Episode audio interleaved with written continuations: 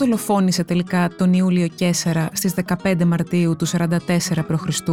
Στις Ιδούς του Μαρτίου, ο Ιούλιος Κέσσαρας πέφτει νεκρός από 23 μαχαιριές στη συνέλευση της Ιγκλήτου σε μια δολοφονία που άλλαξε τη ροή της ιστορίας. Ένα άρθρο του Μεσχέη για το Life.gr. Εκφώνηση Μαρία Δουρκοπούλου. Για να μας ακούτε, ακολουθήστε τη σειρά ηχητικά άρθρα στα Apple Podcast, στο Spotify και στα Google Podcast. Είναι τα podcast της LiFO.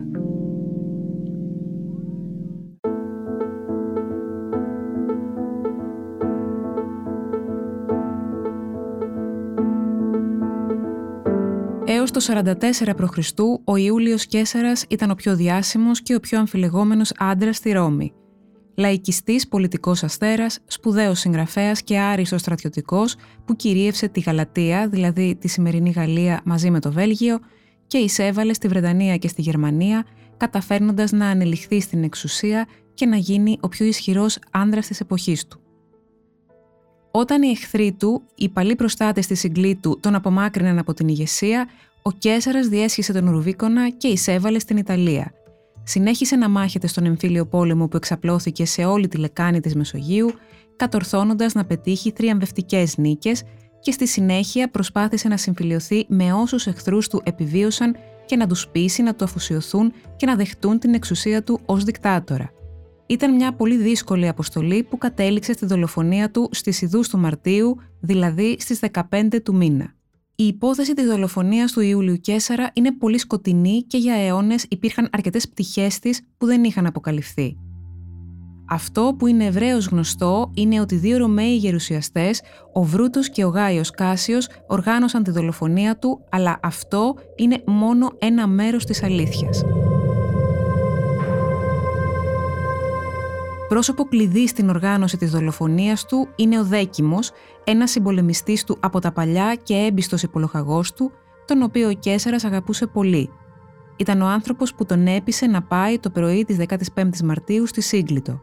Ο Κέσσαρα είχε αποφασίσει να μην παρευρεθεί, προφασιζόμενος αδιαθεσία, αλλά στην πραγματικότητα τον είχε τρομάξει η σύζυγός του, η Καλπουρνία, που έβλεπε συνεχώς άσχημα όνειρα.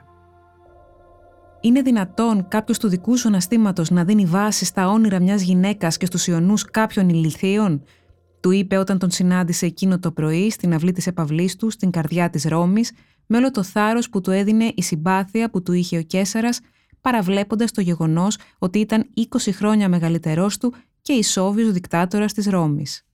Ο Δέκιμο κατάφερε να του αλλάξει την απόφαση, έτσι ο Κέσσερας πήγε στη συνάντηση της Συγκλήτου μόνο και μόνο για να ανακοινώσει ο ίδιος την αναβολή της. Δεν αγνοούσε μόνο ότι περισσότεροι από 60 συνωμότες τον περίμεναν οπλισμένοι με στιλέτα για να τον σκοτώσουν, αλλά και ότι ο Δέκιμο ήταν ένας από τους βασικούς οργανωτές της συνωμοσίας που άλλαξε τη ροή της ιστορίας. Ωστόσο, οι περισσότεροι ιστορικοί αναφέρουν ως εγκεφάλους πίσω από τη συνωμοσία τον Βρούτο και τον Κάσιο, επειδή τους αναφέρει και ο Πλούταρχος, ο οποίος έγραψε για τη δολοφονία 150 χρόνια αργότερα και από τον Σέξπιρ που βάσισε όλη του την ιστορία πάνω στην αφήγηση του Πλουτάρχου. Έτσι, ο Δέκιμος πάντα παραλείπεται από την ιστορία. Ο Σέξπιρ μάλιστα τον αναφέρει και με εσφαλμένο όνομα ως Δέκιο και περιγράφει μόνο την παραπάνω σκηνή. Είναι πολλά όμως αυτά που δείχνουν ότι ο Δέκιμος ήταν ο βασικός υποκινητής της δολοφονίας. Τα κίνητρά του δεν ήταν καθόλου ασαφή και η συμπεριφορά του δείχνει πόσο καλά οργανωμένοι ήταν οι συνωμότες. Η πιο παλιά λεπτομερής πηγή για τη δολοφονία του Κέσσαρα αναφέρει ότι ο Δέκιμος ήταν ο αρχηγός της συνωμοσίας.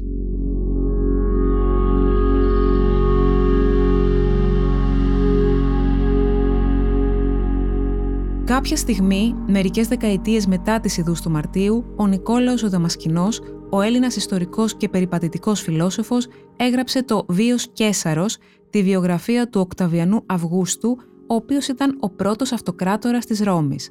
Από αυτήν τη βιογραφία έχει διασωθεί μια μετέπειτα σύντμηση που επικεντρώνεται στη δολοφονία του Ιουλίου Κέσαρα. Μέχρι πρόσφατα, οι μελετητές δεν έδιναν μεγάλη σημασία στο έργο του Δαμασκηνού επειδή δούλευε για τον Αύγουστο, άρα είχε ένα κίνητρο να επιτεθεί στους συνωμότες. Μία μελέτη πριν από μερικά χρόνια, ωστόσο, αποκάλυψε ότι ο Νικόλαος ήταν λαμπρός μελετητής της ανθρώπινης φύσης και αξίζει περισσότερη προσοχή. Μια σειρά από γράμματα επίσης ανάμεσα στον Δέκιμο και στον Κικέρονα, γραμμένα όλα μετά τη δολοφονία του Κέσσαρα, ρίχνουν επίσης φως στην υπόθεση, αλλά και γι' αυτά υπάρχουν αμφιβολίες από κάποιους ιστορικούς. Αντίθετα με τον Βρούτο και τον Κάσιο, ο Δέκιμος ήταν άνθρωπος του Καίσαρα. Στον εμφύλιο πόλεμο ανάμεσα στον Καίσαρα και στον Ρωμαίο στρατηγό Πομπήιο, και ο Βρούτος και ο Κάσιος υποστήριζαν τον Πομπήιο και μετά άλλαξαν πλευρά. Ο Δέκιμος στήριξε τον Καίσαρα από την αρχή μέχρι το τέλος. Όσο καιρό διαρκούσε η διαμάχη, ο Καίσαρας διόρισε τον Δέκιμο Λοχαγό για να κυβερνήσει τη Γαλατεία ως αντικαταστάτης του. Στο τέλος του πολέμου, το 45 π.Χ., ο Δέκιμος έφυγε από τη Γαλατεία και επέστρεψε στην Ιταλία με τον Κέσσαρα. Έπειτα τα πράγματα χάλασαν. Μεταξύ του Σεπτεμβρίου του 45 π.Χ. και του Μαρτίου του 44, ο Δέκιμος άλλαξε γνώμη για τον Κέσσαρα. Δεν είναι γνωστό γιατί. Ίσως αυτό που τον έκανε να αλλάξει γνώμη να ήταν οι δύο θριαμβευτικές παρελάσεις το φθινόπωρο του 45 π.Χ. στη Ρώμη, όταν οι λοχαγοί του Κέσσαρα γιόρτασαν την νίκη τους μπαίνοντας στην πόλη θριαμβευτικά, κόντρα σε κάθε έθιμο. Ο Κέσσαρας όμως δεν έδωσε το ίδιο προνόμιο στο Δέκιμο όταν νίκησε μια άγρια φυλή γαλατών. Μπορεί να τον εξαγρίωσε και η συνάντηση που είχε ο Κέσσαρα με τον ανιψιό του τον Οκταβιανό, όπως ήταν τότε γνωστός ο Αύγουστος, τον οποίο διόρισε αντικαταστάτη του στον πόλεμο εναντίον της Παρθίας, το αρχαίο Ιράν, το 44 π.Χ., εχθρό της Ρώμης στην Ανατολική Μεσόγειο. Ο Δέκιμος, στο μεταξύ, έπρεπε να μείνει πίσω και να κυβερνήσει την Ιταλική Γαλατεία. Όποια και να ήταν τα κινητρά του, από τη στιγμή που επέστρεψε ο Κέσσαρας, ο Δέκιμος δεν τον έβλεπε το ίδιο με πριν.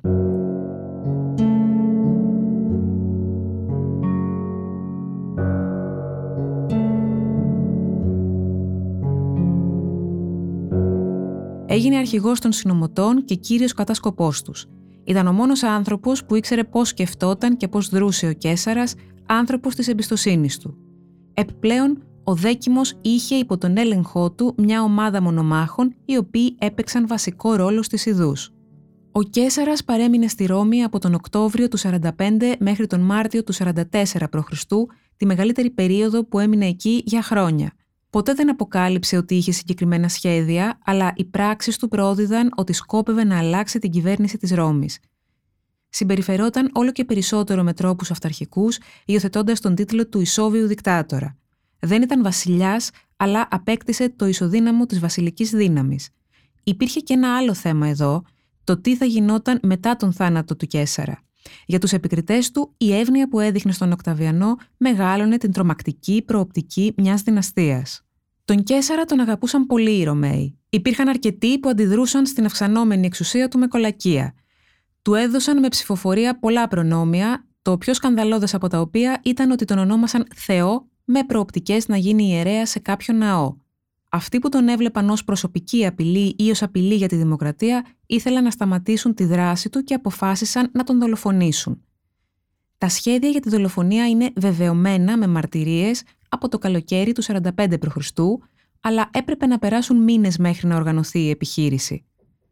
Συμμετείχαν τουλάχιστον 60 άντρες, από τους οποίους σήμερα μπορούμε να κατονομάσουμε τους 20.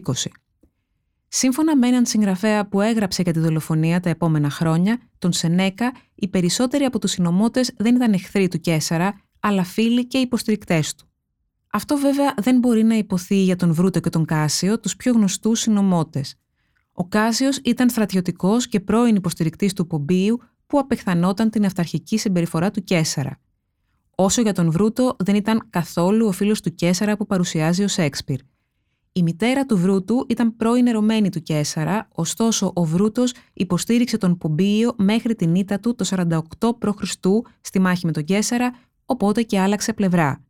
Αμέσως πρόδωσε τον πρώην αρχηγό του, ενημερώνοντας τον Κέσσαρα για το πού βρισκόταν όταν το έσκασε μετά τη μάχη. Η αμοιβή του ήταν τα υψηλά αξιώματα που τον έφεραν στη θέση που κατήχε στη Σύγκλιτο. Η σχέση που είχαν ήταν πολύ καλή μέχρι που το καλοκαίρι του 45 π.Χ. ο Βρούτος χώρισε τη γυναίκα του και ξαναπαντρεύτηκε. Η νέα του σύζυγος ήταν η Πορκία, ξαδέλφη του και κόρη του μεγαλύτερου εχθρού του Κέσαρα, του Κάτωνα. Τον χειμώνα του 44, οι αντίπαλοι του Κέσαρα άρχισαν να ζητάνε από τον Βρούτο να τιμήσει την παράδοση των προγόνων του, ένας από τους οποίους ήταν και ο ιδρυτής της Ρωμαϊκής Δημοκρατίας, ο Λούκιος Ιούνιος Βρούτος. Έτσι, από αγάπη για τη γυναίκα του και από την προτροπή των πολέμιων του Κέσαρα, ο Βρούτος στράφηκε εναντίον του.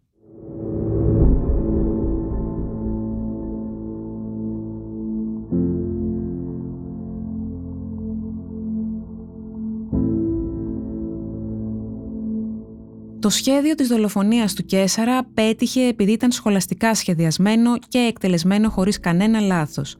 Ειδικά με τη συμμετοχή στρατηγών όπως ο Δέκιμος, ο Κάσιος και ο ευετεράνος διοικητής του Κέσαρα, ο Τρεμπόνιος, δύσκολα θα μπορούσε να αποτύχει.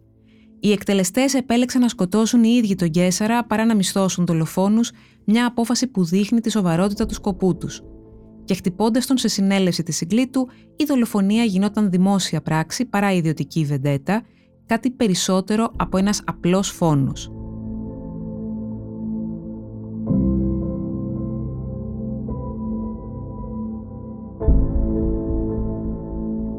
Και το πόσο επαγγελματική επιχείρηση ήταν φαίνεται και από το φωνικό εργαλείο που επέλεξαν. Επιτέθηκαν στον Κέσαρα με στιλέτα και όχι με σπαθιά – τα σπαθιά ήταν πολύ μεγάλα για να τα κρύψουν μέσα στους χιτώνες ή μέσα στη σύγκλιτο και δύσχριστα για να τα χρησιμοποιήσουν σε τόσο μικρό χώρο. Συγκεκριμένα, χρησιμοποίησαν το στρατιωτικό στιλέτο που είχαν όλοι οι λεγεωνάροι. Τα στρατιωτικά στιλέτα δεν ήταν μόνο πρακτικά όπλα, ήταν και αξιοσέβαστα. Έτσι έδειχναν ξανά ότι δεν ήταν απλοί δολοφόνοι. Έχει ενδιαφέρον επίσης ο χώρος όπου έγινε η δολοφονία. Οι περισσότεροι επισκέπτες στην αρχαία αγορά της Ρώμης νομίζουν ότι ο Κέσαρας δολοφονήθηκε εκεί, στο κτίριο της Ρωμαϊκής Συγκλήτου, αλλά δεν είναι αλήθεια. Δεν τον σκότωσαν ούτε στον λόφο του Καπιτολίου, όπως αναφέρει ο Σέξπιρ. Η δολοφονία έγινε περίπου ένα μίλι μακριά από την αγορά, στην κουρία του Πομπίου, ένα μέρος όπου συγκεντρωνόταν η Σύγκλιτο, ηρωνικά χτισμένο από τον μεγάλο του αντίπαλο ήταν μέρος ενός μεγάλου συμπλέγματος κτηρίων που περιλάμβανε ένα θέατρο, ένα πάρκο, ένα προστό, μαγαζιά και γραφεία. Οι αγώνες των μονομάχων που γίνονταν στο θέατρο στις 15 Μαρτίου έδωσαν στον Δέκιμο μια αφορμή να συγκεντρώσει τους μονομάχους κοντά στο κτίριο του Πομπίου. Ο πραγματικός λόγος ήταν, αν χρειαζόταν, να δρούσαν ως δύναμη ασφαλείας. Ω στρατηγός, ο Κέσσαρα είχε έναν προσωπικό φρουρό, αλλά τον απέλησε όταν επέστρεψε στην πολιτική ζωή της Ρώμης. Ήθελε να φαίνεται προσιτός και ατρόμητος στον λαό της. Επιπλέον, μόνο οι συγκλητικοί μπορούσαν να μπουν στις συνεδριάσεις της συγκλήτου, έτσι όλη η συνοδεία του θα έπρεπε να περιμένει έξω από το κτίριο. Επίσης, είχε διορίσει πολλούς συγκλητικούς ο ίδιος και ανάμεσα σε αυτούς βρίσκονταν και στρατιωτικοί.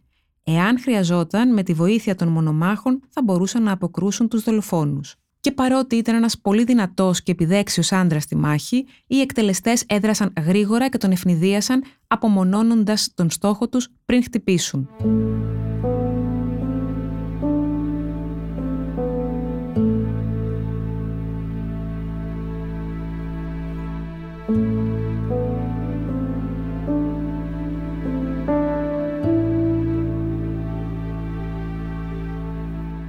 Πριν ο Κέσσαρα καθίσει στη θέση του στο βήμα, αρκετοί εκτελεστές κάθισαν πίσω από την καρέκλα του, ενώ άλλοι τον περικύκλωσαν για να το αποσπάσουν την προσοχή.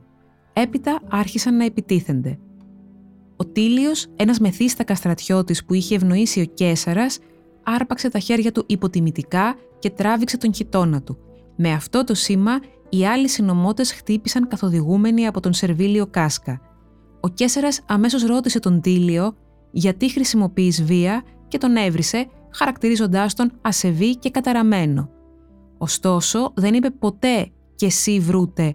Αυτή η φράση είναι μεσαιωνική επινόηση. Οι αρχαίοι συγγραφείς αναφέρουν τη φήμη ότι ο Κέσσερας είπε στον Βρούτο «και εσύ παιδί μου», αλλά δεν υπάρχει καμία μαρτυρία γι' αυτό. Ο Κέσσερας, ο παλιός πολεμιστής, προσπάθησε να αμυνθεί. Κάρφωσε τον Τίλιο με τη γραφίδα του και κατάφερε να κινηθεί προς τα πίσω. Δύο από τους υποστηρικτές του επιχείρησαν να τον φτάσουν, αλλά οι συνωμότες τους έκλεισαν τον δρόμο και τους κυνήγησαν. Στο μεταξύ, ο Τρεμπόνιος είχε αναλάβει να πιάσει κουβέντα στον Μάρκο Αντώνιο και να τον απασχολήσει έξω από την πόρτα της συγκλήτου. Ο Αντώνιος ήταν βετεράνος στρατιώτης, δυνατός και πιστός στον Κέσαρα και μπορούσε να γίνει πολύ επικίνδυνος. Εάν είχε μπει στη σύγκλιτο, θα είχε καθίσει στο βήμα μαζί με τον Κέσαρα και θα τον είχε βοηθήσει. Χωρίς βοήθεια, ο Κέσσερα ελάχιστα μπορούσε να κάνει για να αμυνθεί. χρειάστηκαν μόνο λίγα λεπτά για να πεθάνει, υποκύπτοντας σε 23 μαχαιριές, όπως αναφέρουν οι πιο πολλές πηγές.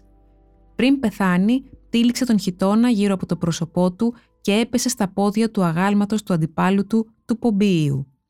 Παρόλη την επιτυχία των συνομωτών και την εκπλήρωση του σχεδίου τους, η δολοφονία δεν ήταν η πανάκια που ήλπιζαν. Σύντομα ξέσπασε εμφύλιος πόλεμος και όλοι τους πέθαναν με βίαιο τρόπο.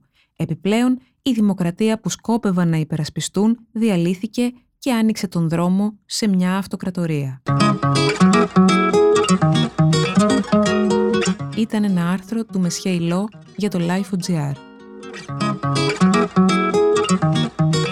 Τα podcast της LIFO ανανεώνονται καθημερινά και τα ακούτε μέσα από το Life.gr ή τις εφαρμογές της Apple, του Spotify ή της Google. Κάντε subscribe πατώντας πάνω στα αντίστοιχα εικονίδια για να μην χάνετε κανένα επεισόδιο. Ηχοληψία, επεξεργασία και επιμέλεια, φέδωνας χτενάς και μερόπικοκίνη. Ήταν μια παραγωγή της LIFO. Είναι τα podcast της LIFO.